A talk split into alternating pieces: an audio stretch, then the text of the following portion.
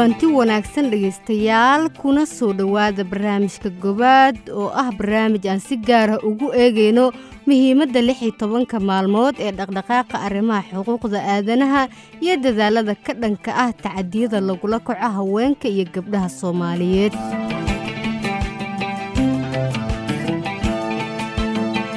dhaqdhaqaaqa lix iyo tobanka maalmood waa ololo caalami ah oo ay haweenka qaramada midoobay si weyn ugu xusaan. Laga bilaabo shan iyo tobanka bisha nofembar maalinta caalamiga ah ee dabargoynta rabshadaha ka dhanka ah haweenka ilaa iyo tobanka diseembar oo la xuso maalinta caalamiga ah ee xuquuqda aadanaha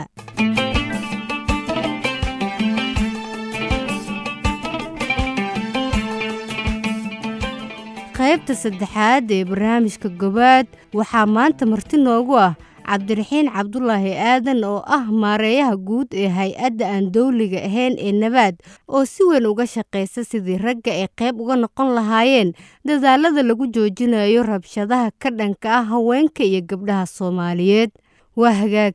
Cabdiraxiin ku soo dhowo barnaamijka gobaad waana kaaga mahad celinaynaa sidaad noogala qaybgalaysa barnaamijka. Su'aasha ugu horreysay aan doonayay inaan ku weydiiyo waxay tahay sidee ayay ragga door muhiima uga qaadan karaan? La dagaalanka rabshadaha ku salaysan jandarka ama jinsiga ee ka dhanka ah haweenka iyo gabdhaha? Sideese loo horumarin karaa xiriirka dhanka caafimaadka. Waxaan filayaa mataqaanaa in ragga ay door weyn ka ciyaari karaan rabshadaha ka dhanka ah dumarka ayagoo magaranaysa adeegsanayo waxyaabo kala duwan. Tusaale ahaan marka ugu horeysa ragga horta waa inay mataqaanaa inaad aami inay aaminaan ama ay mataqaanaa si niyad ah ay aga go-an tahay commitment. Waa inay horta mataqaanaa laga yeesho in laga hortago shaqaaqada ama dhibaatooyinka ka dhanka ah ee dumarka. Midda labaad waa in ma garanaysaa qofka nafsadiisa iyo dadka kaleba mataqaanaa uu uu baro ama uu isbaro isaga ma garanaysaa inuu isaga iska bilaabo personal level uu ka bilaabo inuu ka hortaga iisheeg shaqaaqada iyo muxuu ahaa dhibaatooyinka ama waxyaabaha lidii ku ah horumarka dumarka. Tan kale saddexaad waa in ma garanaysaa qofka uu by example uu u liid gareeyo example ahaan isaga mataqaana uu bilaabo dad kale si ay ugu daydaan wax wanaagsan isaga in laga arko waa mid kale uu adeegsan karo midda kalena ma garanaysaayo waxay noqonaysaa in qofkii mataqaana uu noqdo advocate ama wax la yidhahdo qareen camal. Uu meeshuu taga mataqaana uu door qareennimo uu ka ciyaaro sidii looga hortagi lahaa shaqaaqooyinka dhanka ah ee haweenka. Cabdiraxiin adoo mahadsan dad badan waxay isweydiin karaan su'aasha ah ma jiraan tallaabooyin gaar ah ama barnaamijyo diiradda lagu saaraya ragga si ay qayb uga noqdaan iyo la dagaalanka rabshadaha ka dhanka ah haweenka? Waxaa waaye way jiraan way jiraan. In badan baa jirto. Ragga isku mid maahan biniaadamka isku maahan rag wax badan oo rag ay sameeyaan ayaa jirto. Waxaa ka mid ah ragga qaar mataqaanaa sida hadda hay'adahoo kale ragga ka shaqeeyo inay mataqaana barnaamijka ay ku baraarugsan yihiin. Waxay sameeyaan advocacy ay sameeyaan oo mataqaanaa oo u qareemid ilaa iyo heer baarlamaan ilaa iyo heer wasiiro ay la gaaraan sometimes.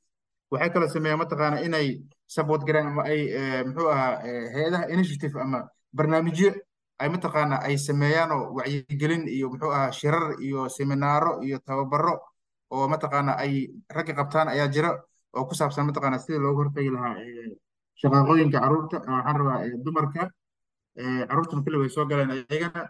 In ma garanaysaa waxaa kala sameeyaan inay cod dheer ay ku hadlaan ragga qaarkiisa codkooda ay mataqaanaa ay ku hadlaan oo ay ku difaacayaan muxuu aha dhibaatooyinka loo geysta dumarka.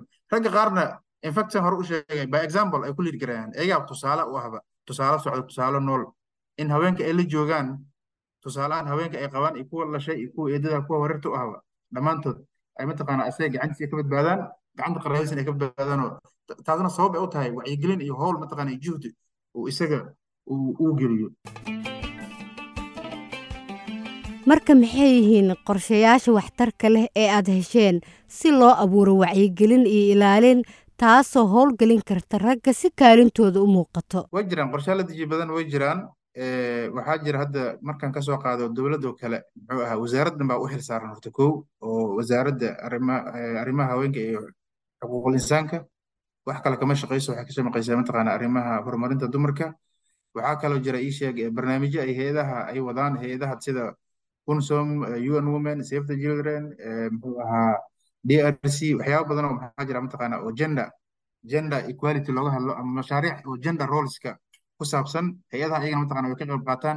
Waxay aas-aasaan ii sheeg waxaa jira bulshadeeda jirta xataa bulshada rayidka civil society organizationska sidoo kale waxay sameeyaan mataqaana isku imaad waxay kulmiyaan baarlamaankii iyo maxay ahayd iyo bulshadii ay meel isugu keenaan.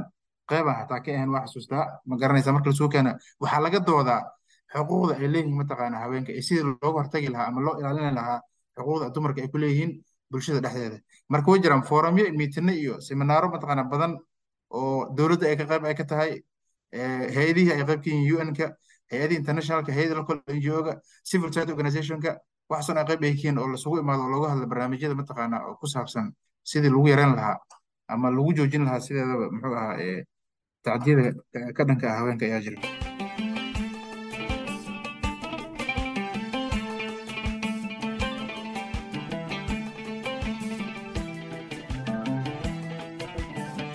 welina dhegaystayaal waxaad la socotaan barnaamijka gobaad oo aan uga hadlayno xuska lix iyo tobanka maalmood ee dhaqdhaqaaqa xuquuqda aadanaha iyo la dagaalanka rabshadaha ka dhanka ah haweenka.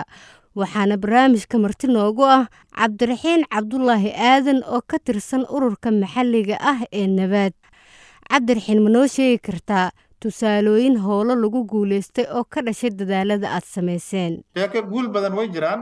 Tusaale ahaan aniga waxaan xasuustaa ii sheeg mar baan ma garanaysaayo oo wasaarad hadda kor la shaqayn jiray wasaaradda cadaaladda. Intaan la joogo si intaan si waxaan ugu shaqaynay adiga oo indhaar muxuu ahaa aan toos ahayn. Kadib waxaa dhacday nihow dumar mataqaanaayo ii sheeg in la taraingari lagu tababaray. Wax la yiraahdo ii sheeg waxaa lagu tababaray alb alterated learning program maxaa la lagu tababaray dumarkii mataqaanaa wax sida loo aqriyay maysan garanaynin.